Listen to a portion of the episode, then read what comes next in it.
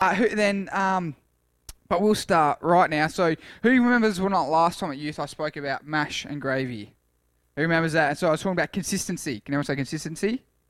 Consistency. And so consistency is purity. Purity is holy.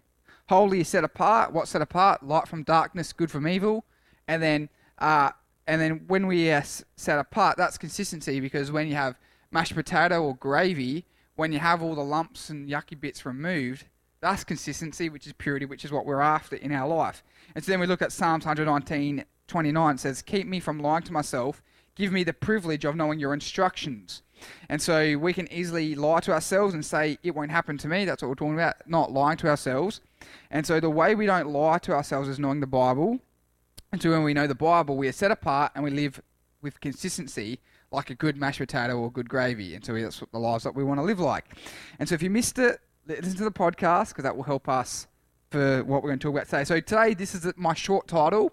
So what do you do when you do what God tells you, but He doesn't follow through? I'm going to read that one again. That's a short title. What do you do when you do what God tells you, but He doesn't follow through? Short title, but that's what we're going to be looking at today.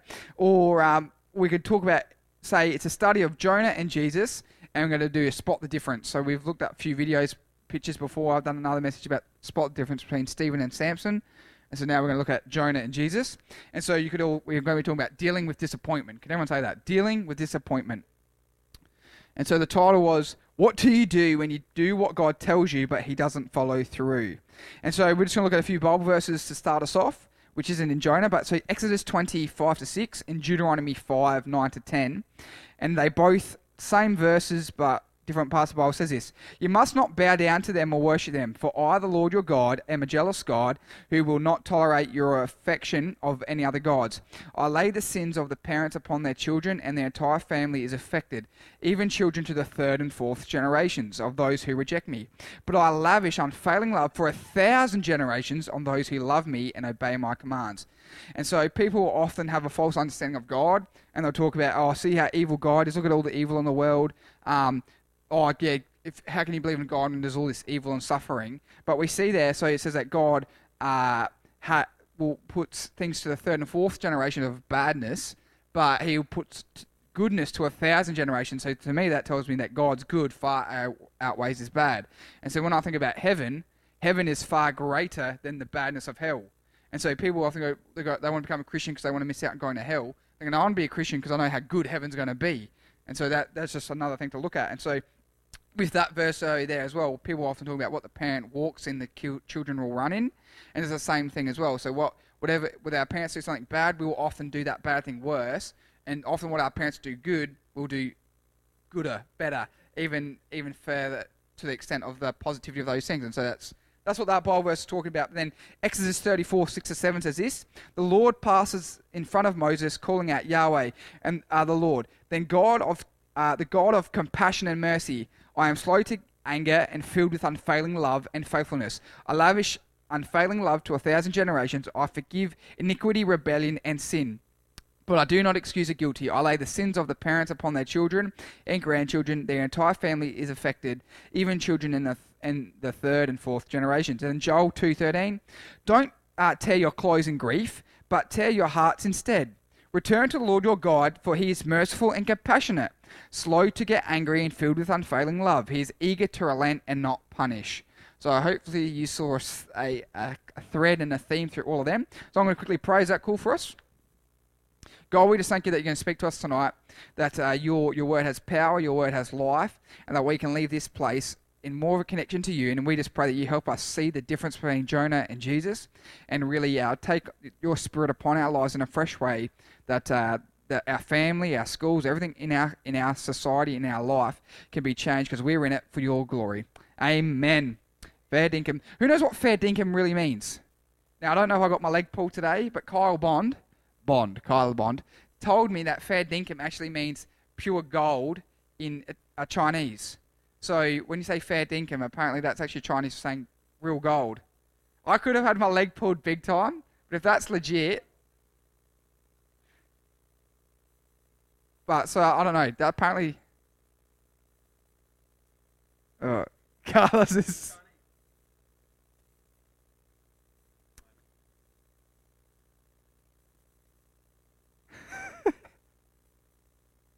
we'll we'll look at that later, but I don't know whether that, that's what fair dinkum means or not. But so uh, so uh, then we're gonna so with the whole unoffendable series of things. If you want to get a T-shirt, we still got a few left, so we can give you one. But um, it, we started the whole thing with buttons. Who remembers that stuff like buttons don't have buttons to push?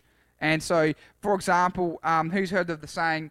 It's like walking around on eggshells because it's kind of like there's a person that gets so easily offended that you've got to try and watch your step in case you crack an egg and offend them and push their button. And so trying to not offend someone with buttons is like trying to not push a trigger for an explosion to go off. We want to not have that. And we don't want to be that person that people are, are like that around us. We've got to be, there's got to be so like bubble wrap because like, oh, in case we do something, we've got to be unoffendable people. And so, um, when I was having all this stuff, God was speaking to me about the unoffendable things was that Jonah and Jesus, God was sort of sh- speaking to me a lot about their life, and I thought, oh, I'll be my first message I preach about, but then it never ever happened, and then I didn't think I was going to do it, but then I have, and so this is where this is what this message is about. So if we're in Jonah one, we're going to read that chap that whole chapter because it's so massive. Everyone there, Jonah chapter one. Here we go. The Lord gave this message to Jonah, son of Amittai, or whatever it is. Get up and go uh, to the great city of Nineveh and announce my judgment against it because I have seen how wicked its people are. But Jonah got up and went in the opposite direction to get away from the Lord.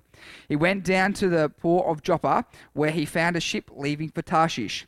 He bought a ticket and went on the board, hoping to escape from the Lord by sailing to Tarshish. But the Lord hurled a powerful wind over the sea, causing a violent storm that threatened to break the ship apart. Fearing for their lives, the desperate sailors shouted to their God for help and threw the cargo overboard to lighten the ship. But all the time, Jonah was sound asleep down in the hold. Uh, so the captain went down after him. How can you sleep at a time like this? He shouted. How can you sleep at a time like this? He shouted. Oh, sorry, I got the, the whatever you call it, the punctuation wrong. Get up and pray to the uh, pray to your God. Maybe He will uh, pay attention to us and spare our lives quickly. So that's spot the difference one, right? That's what happens with Jonah. In Matthew 8, 23 to 27, it says this Then Jesus got into a boat and started across the lake with his disciples. Suddenly, a fierce storm struck the lake with waves breaking into the boat. But Jesus was sleeping. The disciples went and woke him up, shouting, Lord, save us! We're going to drown! Jesus responded, Why are you afraid? You have so little faith. And he got up and rebuked the wind and the waves, and suddenly there was a great calm, and the disciples were amazed. Who is this man? They asked. Even the winds and waves obey him. So, what do we see there? First of all, both Jesus and Jonah are in storms and boats and can sleep through it. That's interesting fact number one. We'll keep reading from where we were in Jonah. So, chapter 1, verses 7. Uh, then they then the crew cast lots to see which one of them had offended the gods and caused a terrible storm. When they did this, the lots identified Jonah as the culprit. Why has this awful storm come down on us? They demanded. Who are you and what is your line of work? What country are you from? What is your nationality? Jonah answered, I am a Hebrew and I worship the Lord, the God of heaven, who made the seas and the land. The sailors were terrified when they heard this, for he had already told them he was running away from the Lord. Oh, why did you do, the, uh, do it? They groaned. And since the storm was getting worse all the time, they asked him, What should we do to stop the storm? Throw me into the sea, Jonah said, and it will become calm again. I know that this is terrible storm is all my fault. Instead, the sailors rowed even harder to get the ship to the land, but the storm sea was too violent for them and they couldn't make it. They cried out to the Lord, uh, Lord Jonah's God. Oh Lord, they pleaded, don't make us die for this man's sin, and don't hold us responsible for his death. Oh Lord, you have sent this storm upon him uh, for your uh, for your own good reasons. They then the sailors picked up Jonah and threw him into the raging sea, and the storm stopped at once. And the sailors were awestruck by the Lord's great power, and they offered him a sacrifice and vowed to serve him. Now the, the Lord had arranged for a great fish to swallow Jonah, and Jonah was inside the fish for three days and three nights. Woo! That was a bit of Bible reading. Uh, my translation said great fish. Does yours say whale, does it? Yeah, great fish. Uh, uh, maybe other translations. I'm not. I'm not the, the Bible writer. But so that's that's those parts there anyway. And so now we're gonna, because we're doing a bit more study, we're gonna go down to chapter three. So Jonah's in this fish and does a prayer. We're to skip that and go to chapter three, and I'm to quickly read that one then as well. Then the Lord spoke to Jonah a second time. Say a second time. Get up and go to the great city of Nineveh and deliver the message I have given you. Here's a point for all of us here and those on the podcast. When God speaks and we disobey Him, when He speaks again, there's a very high, chance that when He speaks to you, it's going to be about the first thing you disobeyed Him in. There we go. That's what happens when you don't listen to the message once. He'll tell you that same message again. Then this time Jonah obeyed the Lord's command, come on somebody, and went to Nineveh, a city so large that it took three days to see it all. One on the on the day Jonah entered the city, he shouted to the crowds, 40 days from now, Nineveh will be destroyed. 40 days from now, Nineveh will be destroyed. That's what it, that did. Then the people of Nineveh believed God's message, and from the greatest to the least, they declared a fast and put on burlap to show their sorrow. Burlap is kind of like uh, potato sack. If you don't know what a potato sack is, hopefully you did that at primary school in like a, a potato sack race or something like that. Um, Hessian is another name for it. Uh, when the king of Nineveh heard uh, heard that, that Jonah was what Jonah was saying, he stepped down from his throne and took off his royal robes.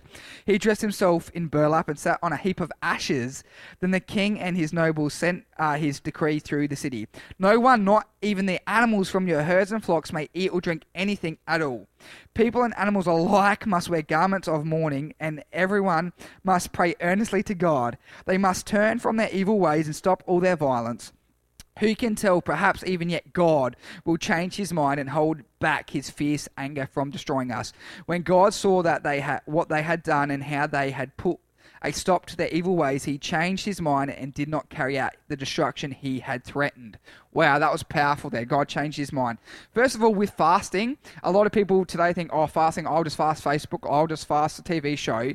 Get the Vision 180, look in the first few pages, it talks about fasting and that's a great, uh, really good understanding of what true fasting is. I would encourage you when you do a food fast, do those things as well because they can be distractions. But um, what a real fast is, and I think that's crazy. They even got the animals to fast. Our church has never said, let's do a, a week fast and get the animals involved. But that's just another thing that they were so committed, they even made the animals fast. Say animal fast. Animal fast. And so now we're going to quickly look at chapter 4, and uh, we're going to go um, verses 1 to 4 and then verse 10 at the very end. So we're nearly finished this big bit of reading. This, uh, this change of plans greatly upset Jonah. Say, disappointed Jonah.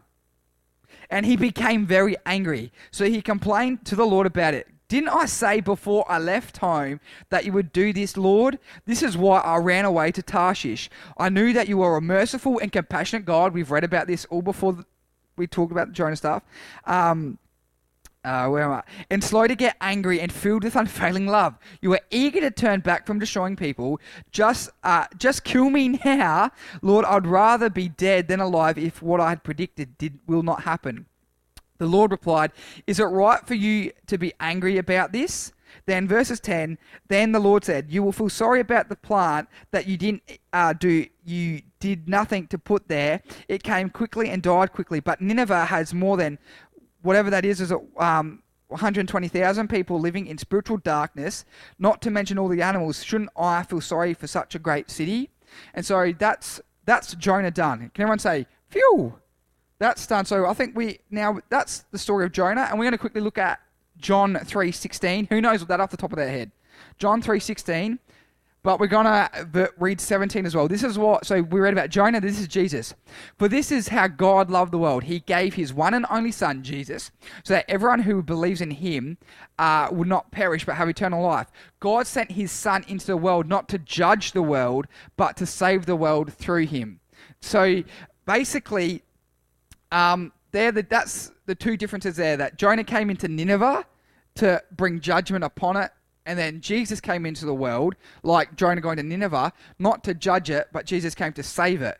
And so Jonah was disappointed that G, uh, that the that God didn't actually judge Nineveh but save them. But Jesus came to do that very thing that Jonah was disappointed about. But who's ever been disappointed? Anyone here been disappointed? Amy has. I heard a funny story of a birthday. I can't remember if it was a birthday or Christmas present, and I can't remember whether they played basketball or soccer. But this person saw this ball under a Christmas tree or or, or under their presents pile, or whatever it was, and they're like, "Yes, my dream has come true." if they're playing basketball, I get a basketball, or or if they're or a soccer player, I get a soccer ball. And then what happens is it comes to their birthday or Christmas Day, they open up the present, and it was a globe, like you know those ones, like, and they spin around, and they were heartbroken. They're like, "No, this is ridiculous." My, they were disappointed. Who know? Who, who's ever had um that kind of a thing for a present, something you've been disappointed? Me, oh, I've had that. Another one is for me and my sisters. I don't know about them, but I was very disappointed when I moved to Port Lincoln. So before we moved here, we lived in Mount Barker, and we went to a school in Strathalbyn, which was kind of like going, say, living in Port Lincoln, going to school in uh, North Shields. It's kind of like that distance. So we had to catch a bus, maybe a bit further, but we had to catch a bus to go to school. And Mum and Dad promised us that if we moved to Port Lincoln, we'd never have to catch a bus again. So we moved here. That was like the only positive about it. Everything I hated about moving here, that was the only positive. I wouldn't ever have to catch a bus again. In hindsight now as well, I don't even know why I didn't like catching the bus at Murraylands. It wasn't actually that bad. It was actually pretty fun. I had all, all my friends were on the bus. And so I don't know why I hated it so much. But coming here, I was like, yes, we never have to catch the bus again. Then give it like two months or something. It was like, oh, no, the bus comes past our house now. You can catch the bus. And we're like, but mum and dad, you said, you promised. And, and, and that was a disappointment. I was disappointed when they broke their promise and made me catch the bus again. Um, and uh, but and so it, it was like it crushed me. I was like, "What? You promised? You said you didn't. You didn't follow through with what you told me." Um, then Mum had her birthday this week, and so Mariah was telling me, "Come to my house at 8:30, and we'll cut the cake, and it'll be all sweet and awesome." And I was like, "Yes, that's going to be the best."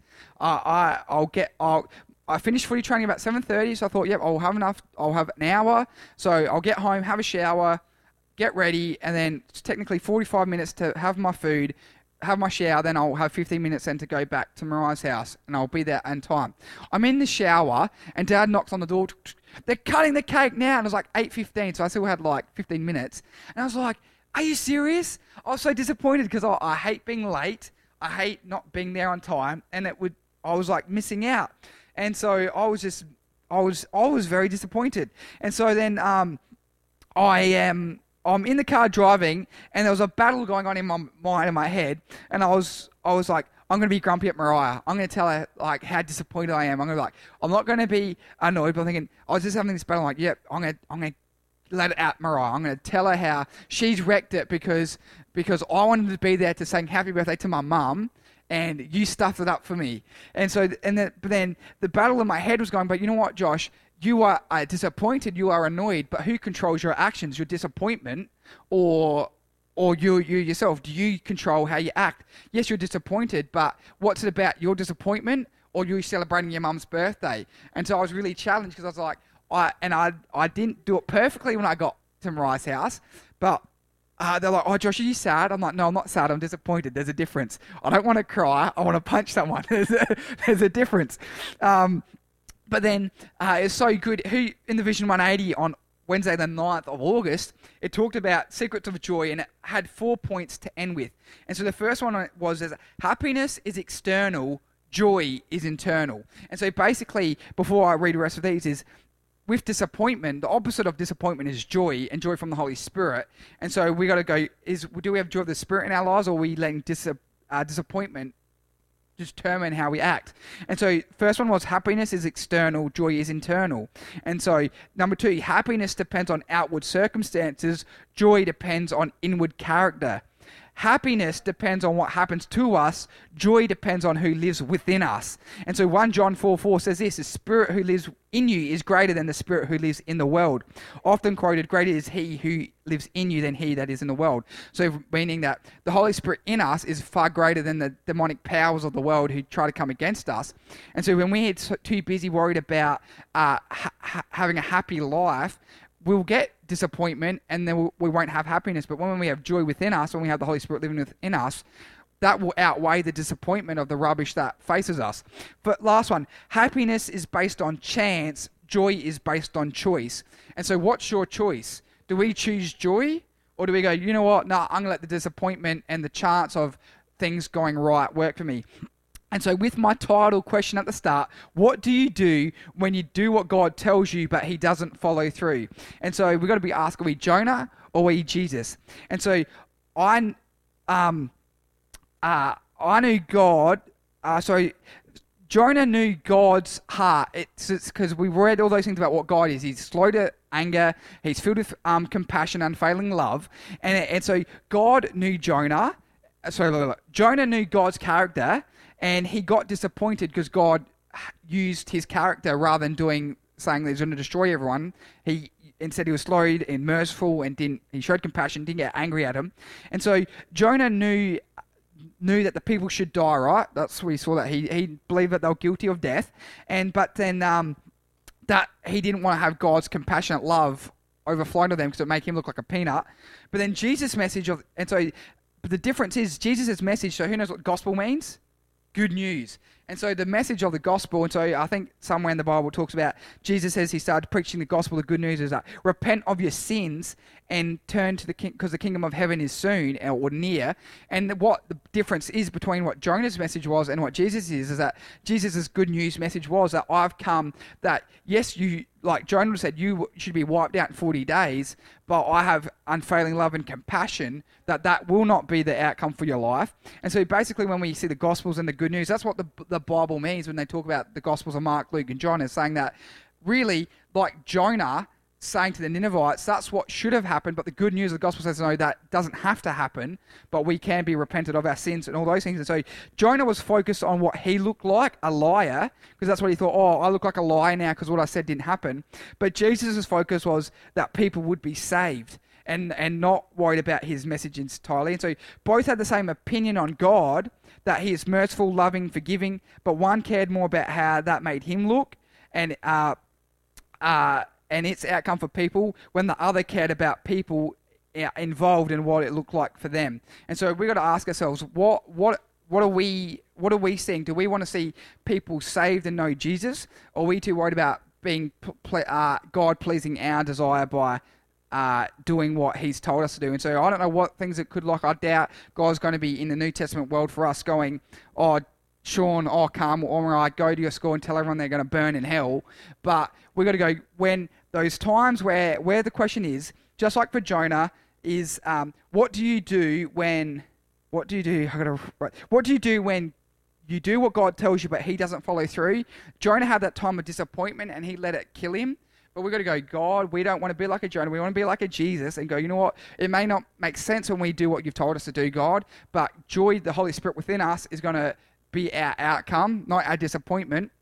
And we're going to be like Jesus. I don't know if that made sense to you, but we're going to pray it out anyway right now and that will be all sweet. God, we just thank you that you spoke to us. Uh, we just pray that you clarify in our spirits more and more of these weeks the difference between Jonah and Jesus. We just pray that you give us a greater revelation of what the gospel is, the good news, that, that you have compassion, Jesus, that you have mercy for each one of our lives, that we don't need to die, but as when we repent and own up to the dumb things that we do, the oops, oh no moments, that you'll show forgiveness, that you'll show love, and that you'll show grace, that we can see our friends, family saved, and the people around us all living in a right relationship with you, God. A